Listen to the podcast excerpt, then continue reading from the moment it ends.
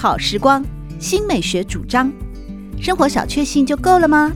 人生其实可以有更多美好选项。文学奖得主、专栏作家、资深媒体人朱国珍在《真正好时光》节目里与您分享美好生活，让我们打开心灵的扉页，享受真正好时光。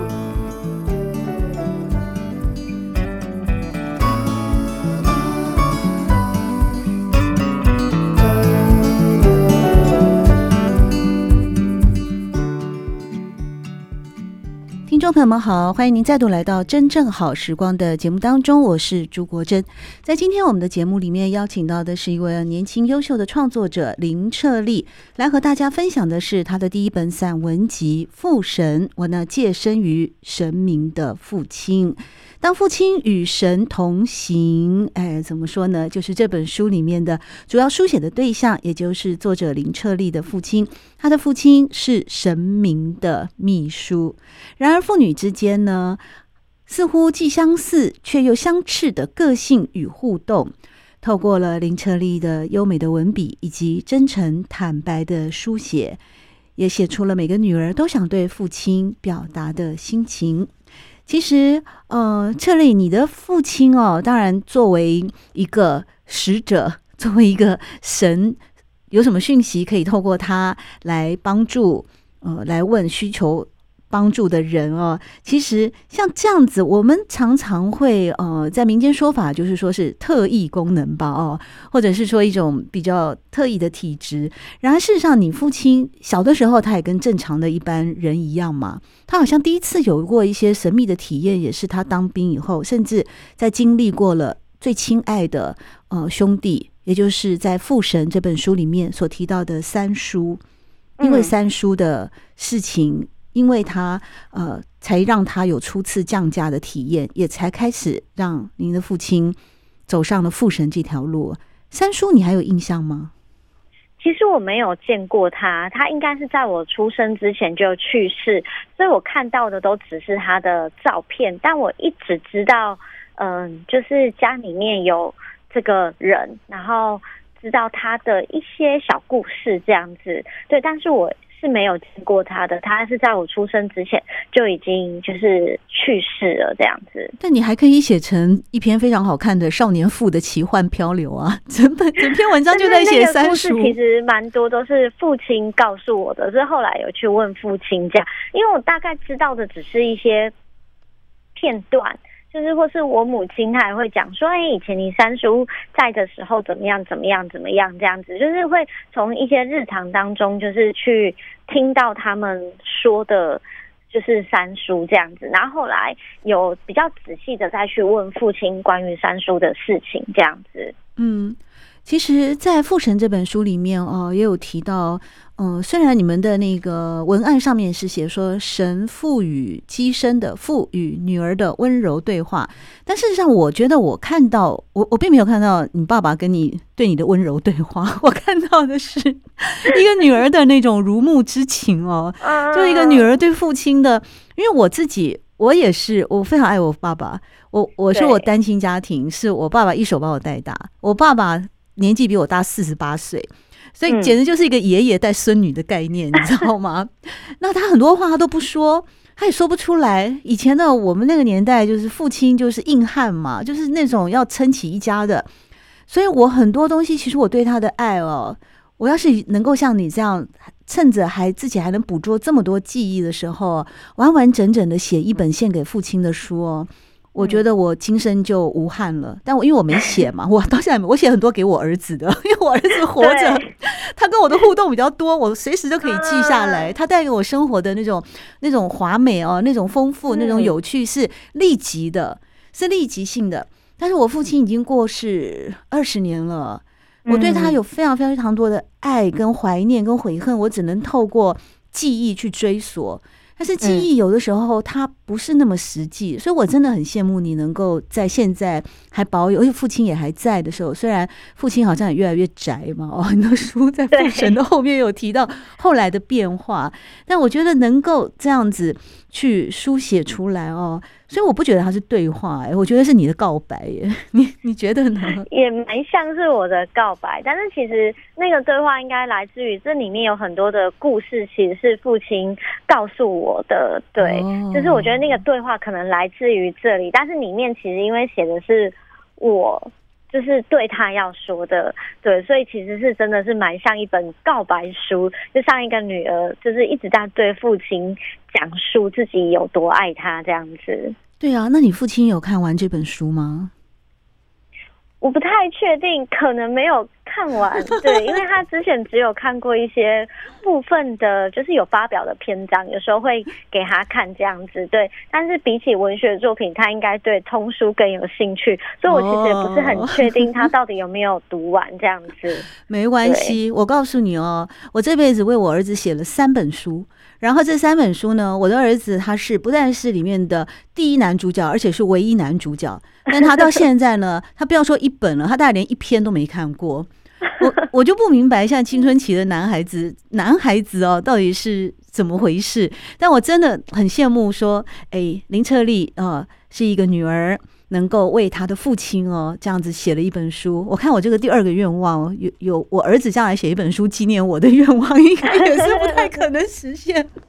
这个可能不知道要到呃轮回到什么样的时时呃时间点的时候才有机会。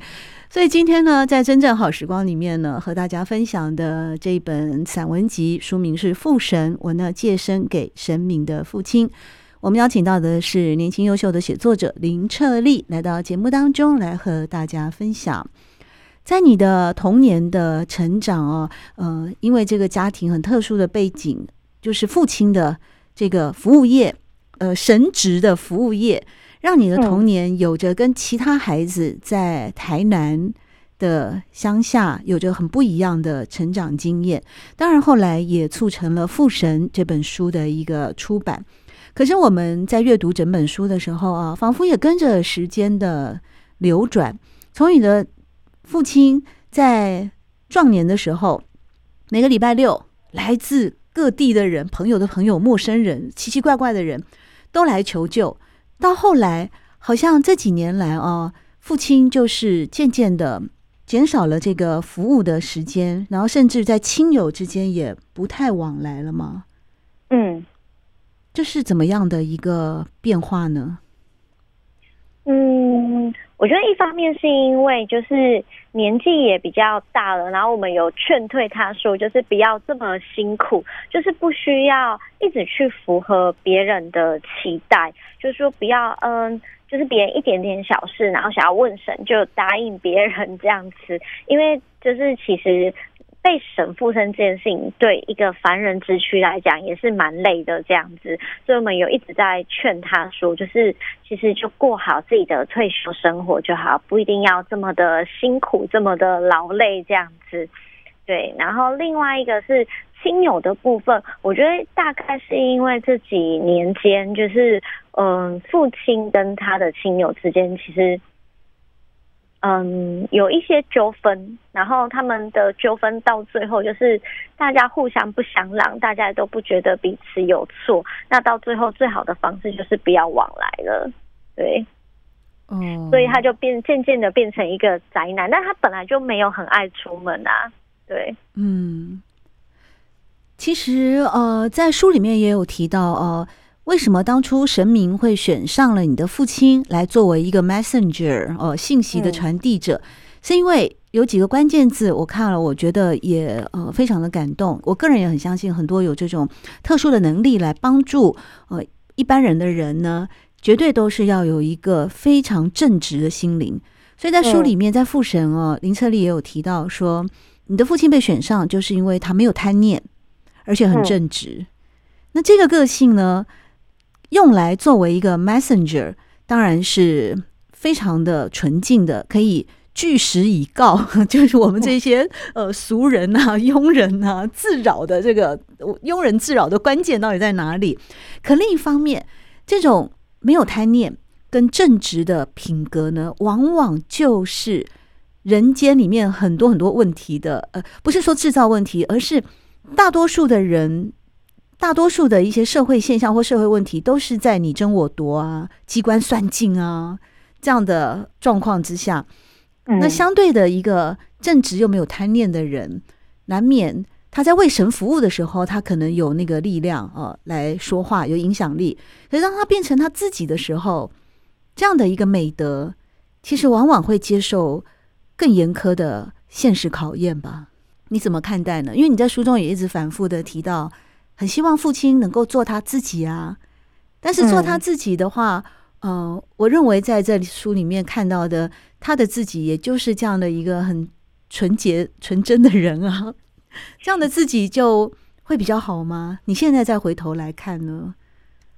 嗯，其实我没有答案诶、欸，就是我会觉得这件事情可能要看父亲他自己本身，因为我会觉得，嗯、呃，也许作为被神可以附身这件事情，就是嗯、让他就是可以。就是应该说，让他可以得到一些嗯成就感，对。但是其实也有让他很辛苦的地方，因为他可能要应付这些，就是就是他好像也是神一样，但他并不是，他就是一个凡人之躯。那他可能要一个人去面对很多这些，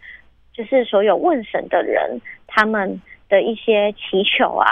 或是他们的寻求帮助啊，等等的这样子，所以我其实没有答案，因为我不确定，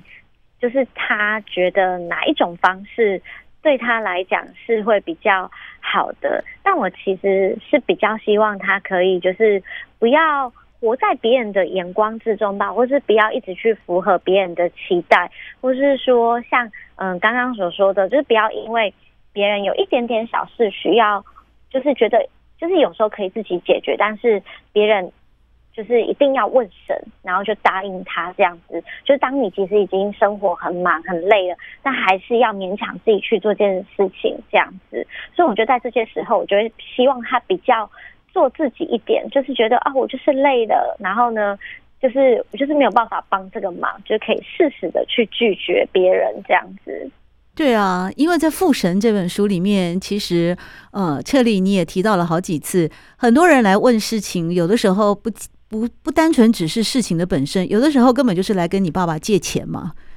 嗯，然后你爸爸也就很心软的，不断的掏出蓝色的 蓝色的纸钞嘛，这样子，所以也就变成了对，就有点就你在书中也反复提到的那个莫比乌斯纽带嘛。这样的一种循环呢，嗯，不过你现在哦，因为从这本书大概在节目一开始的时候有提到，前前后后也历经了快十年的时间哦，把这些文章整理好。这十年应该随着伯父帮助别人的被问世的时间的减少，以及现在是半退休的状态了哦，嗯嗯，可能这些烦恼就会。稍微好一点了，甚至于在书里面也提到，以前也许你父亲可能也是不一定能够很自在的调整，呃，神跟人之间的一种对应关系，所以有时候反而会把一些情绪加诸在孩子身上哦，跟家人的身上，说话比较尖锐啦，嗯，情绪比较呃激动啦这些的。那随着年纪越来越大，哎，其实我在想，你爸年纪应该跟我差不多。没有啦，他年纪比较大。现在到我这个年纪，常常讲这个这个就很尴尬。有的时候，像我在大学教书啊，六七年前我开始教书的时候，我还把学生当做我的弟弟妹妹。我现在发现不太对劲了，现在都现在学生都像我的孩子，因为我的儿子都念大一了，所以我现在看到，我现在看到那个课堂上的学生，我都觉得像我的孩子一样。那我有时候跟他们讲，我上次问过一个学生，因为他写他妈妈。我就说，哎、欸，你妈好可爱哦！我就觉得你妈，你妈的呃，就是跟你之间的孩子的亲子互动的关系啊，如果你能这样子去看待你妈妈啊，我相信你们之间一定有某一种默契。后来一问，原来他妈年纪比我小，你知道吗？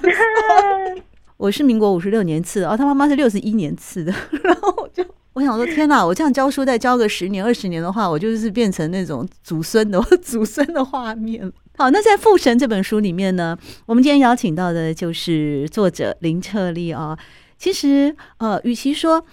父神》这本这本散文集，它当然有一个很特殊的书写的主题，是因为林策立啊，作者他的父亲可以让神明附体，然后帮助大家解决事情。可是也因为如此呢，呃，让林策立在成长的过程看着父亲要心有不忍啊，也有疼惜。那当然有时候讲不听啊，也会有一些纠结。但这本书其实从前半段哦，父亲之所以会成为神的使者，他的遭遇，比方说三叔手足的英年早逝，甚至到后来遇到了一些朋友，像阿灵叔啊等等哦，在他生命当中来来往往的过客，嗯，也告诉了我们一些呃，相遇是偶然，分离是必然的一种人生的哲学。到最后呢，其实你透过了像是 The F。啊，还有那个无眠队伍，比较越来越像是一种内在的自剖了，在这个部分，嗯、那这应该是比较近期完成的文章吧？嗯，对，就是比较后面一点点，但其实，嗯，就是整本书其实我其实是穿插着写，所以，但是我觉得时间点应该是没有差到很多，但是跟打狗奉印那个时候。的那篇文章来讲，时间点的落差比较长一点。对，嗯，因为在的 F 这篇文章基本上处理的是两性关系了嘛，就是自己跟一个 partner 情人之间在婚姻以及爱情的抉择，呃，在一个女性的主体性的部分，要不要生孩子等等啊，这就比较对，对，这个就就就是比较内在的挖掘了。这些写的也是现实生活当中的感触吗？嗯，对，就是我觉得到了一个适婚年龄的时候，就是大家会开始考虑，就是要不要结婚这件事情，然后关于择偶这件事情，然后我就是觉得有一段时间就是很突然，就是以前都会觉得应该是，就是男生会比就是女生。更晚想要结婚这样子，就是以前我会有这种想法，我会觉得也许有些男人他们想要玩的更久一点，应该会比较就是抗拒婚姻这样子。但是有一段时间就会开始觉得好突然哦，那是我身边的一些男性友人们，大家都好渴望要成为父亲，所以很多人跟你求，很多人在跟你求婚吗？我这样听起来是。我就听起来是突然，你身边很多男人在跟你求婚。那没有了，就是只是好，就是很长，就是突然有一段时间，就是身边的男性友人们，就是大家会开始觉得哇，好像好羡慕别人已经结婚生子哦，就是有小孩这件事情这样子，然后他们就会好像突然流露出一种父爱或是渴望成为父亲的感觉，对，然后就觉得哎，好。好特别哦，就是好奇怪哦，跟我原本想的不一样。然后在那一段时间，我就开始在思索，就是关于自己要不要结婚，然后关于自己要不要就是找一个像父亲这样的，就是另外一半这样子，我就去思考这些事情。对，因为很多人都会觉得，嗯，女儿跟爸爸是比较嗯亲近的。然后，或是说，也许很多女儿会，嗯，想要找一个像爸爸这样的一个伴侣，对。但是我没有这种想法，然后我就一直去思考说，就是应该说，我觉得当然每个人都有好有坏，但是我就以我爸为出发点去思考，就是我身边的这些，就是男性们，他们就是到底。哪里是我觉得好的，然后哪里是我觉得不好的，或是跟我自己的父亲有哪些相像的地方，这样子。嗯，我觉得提早思考这个问题是非常好的。像我就一直很鼓励我儿子去谈恋爱，但他到现在他是大一升大二，他说还没有遇到情投意合的。那个女生，但是我告诉你哦，我觉得男生很妙哎。我作为一个母亲啊，抚养我这个儿子的成长经验，你知道吗？我儿子在他高一的时候，他跟我说：“妈妈，我将来大学一毕业，我就要结婚。”我那时候差点没有 把我的咖啡吐出来，我就说：“那大学毕业要谁要嫁给你啊？” 然后他就说：“他说应该那时候我就会交到女朋友。”我说：“你交到女朋友不一定要嫁给你啊。”那好，没关系。那你如果很顺利的结婚了以后，然后呢？然后我要当爸爸，我要生小孩。哦，然后你怎么养呢？然后我说嗯，就一起养啊。我就觉得他完全建立在 在一个不切实际的想象当中。然后我就说，那那个时候你成家了嘛？啊，我们都讲成家立业，那你立业了吗？嗯、那你是不是该考虑肩负起这个家的责任？你要怎么负责任呢？他说我 我会搬出去住。我说很好啊，那你你要搬出去住的话，你有房子吗？他说没有。然后那你要租房子，你付得出租金吗？对啊，那你有钱吗？对，你有钱，就像我不好意思伤他的心，我不想一下打断一个十六岁男孩子的梦想。他还越想越觉得好像不太切实际耶。你知道，他整个整个高一到高二，他都跟我说他想结婚，想要生小孩，我都不晓得。他可能根本搞不清楚生小孩是怎么回事，他可能以为就小天使就那个送子鸟就会把一个小孩送过来，就送来了。对对对，我猜他心里面都这种画面。所以我说，呃，就是能够提早去思考这个问题是非常好的。特别是我们今天呢邀请到的是一位年轻优秀的创作者林彻立，来到节目里面和大家分享的是他的第一本散文集《父神》，我呢借身给神明的父亲。在这本书完成之后啊，当然我们知道说，彻立过去也得过非常多的文学奖啊，写作的整个历程呢，也备受各界的肯定。这么晚才出第一本散文集，那接下来的写作计划呢，是否也能跟大家聊一聊？嗯，因为在这一本书准备的时候，跟我一刚开始的统整出来的稿件，其实有蛮大的落差。所以，呃，后来的主题就是想要用以前就是写了好几个主题，可能有三四个主题，就是在写这样子，然后都累积了一些的篇章。那后来正式交给出版社之后，就是我们决定在第一本的时候，就是以父亲以神为一个主题，那就是为一个核心主题。那其他的篇章就就是其他大概有三分之二的篇章是没有用的。然后我有。在这，所以在第一本书的时候，自己增补了三分之二的篇章，这样子，对。然后，其实我也不确定，就是那第一本书没有用到的三分之二篇章，会不会在下一本出现？就是其实也还不是很确定啦，对。可能不会完全的，就是把它放进去，但是我可以确定的是，就是下一本书应该就是大概有一个方向，然后还没有开始写，但是也还是会是散文集这样子，对。但是未来也不排斥写小说，但是应该会先写好散文这件事情，然后我才会慢慢的再去尝试，就是小说的书写这样子。另外三分之二到底写什么啊？就是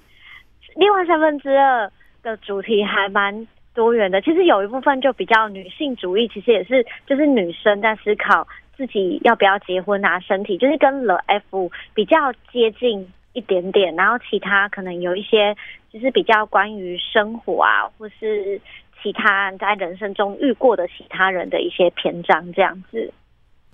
所以，可能在适合的一个机会，或者是重整之后，也有可能会再度的来跟读者们见面了啊。有可能还不确定。对，嗯，我们在今天真正好时光的节目当中，邀请到的是年轻的创作者林彻立，和大家分享的是他的第一本散文集《父神》，我呢借身给神明的父亲。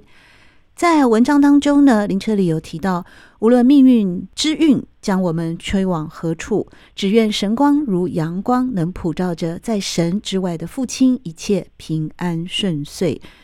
我想这也是同样一块呢，也用来分享给我们所有的读者。透过阅读，让我们站在巨人的肩膀上，能够看到更远的地方，同时打开自己的心灵。特别是在今天的节目当中呢，和林彻立一块儿分享了他非常丰富也引人深思的一个童年记忆。当然，更多的是他跟父亲之间呢，透过文字所记录下来、保留下来的非常多温暖的亲情。谢谢彻立在今天来到我们真正好时光的节目当中。谢谢国珍老师。真正好时光，每个星期六的早晨八点钟到九点钟，在汉声广播电台全国联播网播出。节目在广播频道播出之后，也会上传到汉声广播电台的官网。您只要点选经典回放的单元，搜寻“真正好时光”，就可以收听到国珍为各位制作的精彩节目内容。喜欢朱国珍制作主持的《真正好时光》，欢迎您订阅、分享或留言，随时保持互动，一起共享美好生活。